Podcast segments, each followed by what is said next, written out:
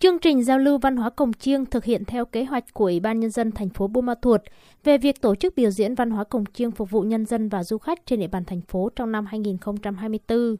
Theo đó, chương trình sẽ được tổ chức định kỳ hai lần mỗi tháng tại khu vực quảng trường mùng 10 tháng 3, với sự tham gia của các đội nghệ nhân tại các thôn buôn trong tỉnh – với các tiết mục độc tấu, song tấu, hòa tấu nhạc cụ dân tộc, diễn tấu chương đồng, chương tre kết hợp giao lưu với khán giả, thực hiện các nghi thức trao vòng đồng, uống rượu cần, nhằm tạo không khí vui tươi, trở thành điểm nhấn về du lịch trên địa bàn thành phố Buôn Ma Thuột.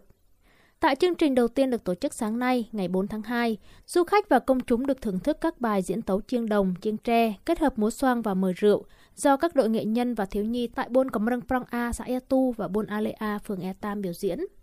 Hòa vào không khí rộn ràng trong các tiết mục, chị Phan Thanh ở phường Tân Thành, thành phố Buôn Ma Thuột háo hức.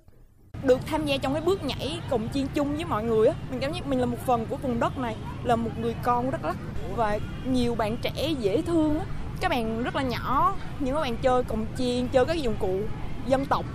và các cái chì nhảy ờ, cồng chiên á. Mọi người làm cho cảm giác là a à, văn hóa Đắk Lắk mình dễ thương quá, đẹp quá và hy vọng là được phổ rộng hơn, được nhiều người họ tới tham gia cùng hơn. Dịp này, Hội Văn học Nghệ thuật Đắk Lắk và Ủy ban Nhân dân thành phố Buôn Ma Thuột cũng phối hợp tổ chức triển lãm ảnh nghệ thuật và thư pháp chào xuân Giáp Thìn.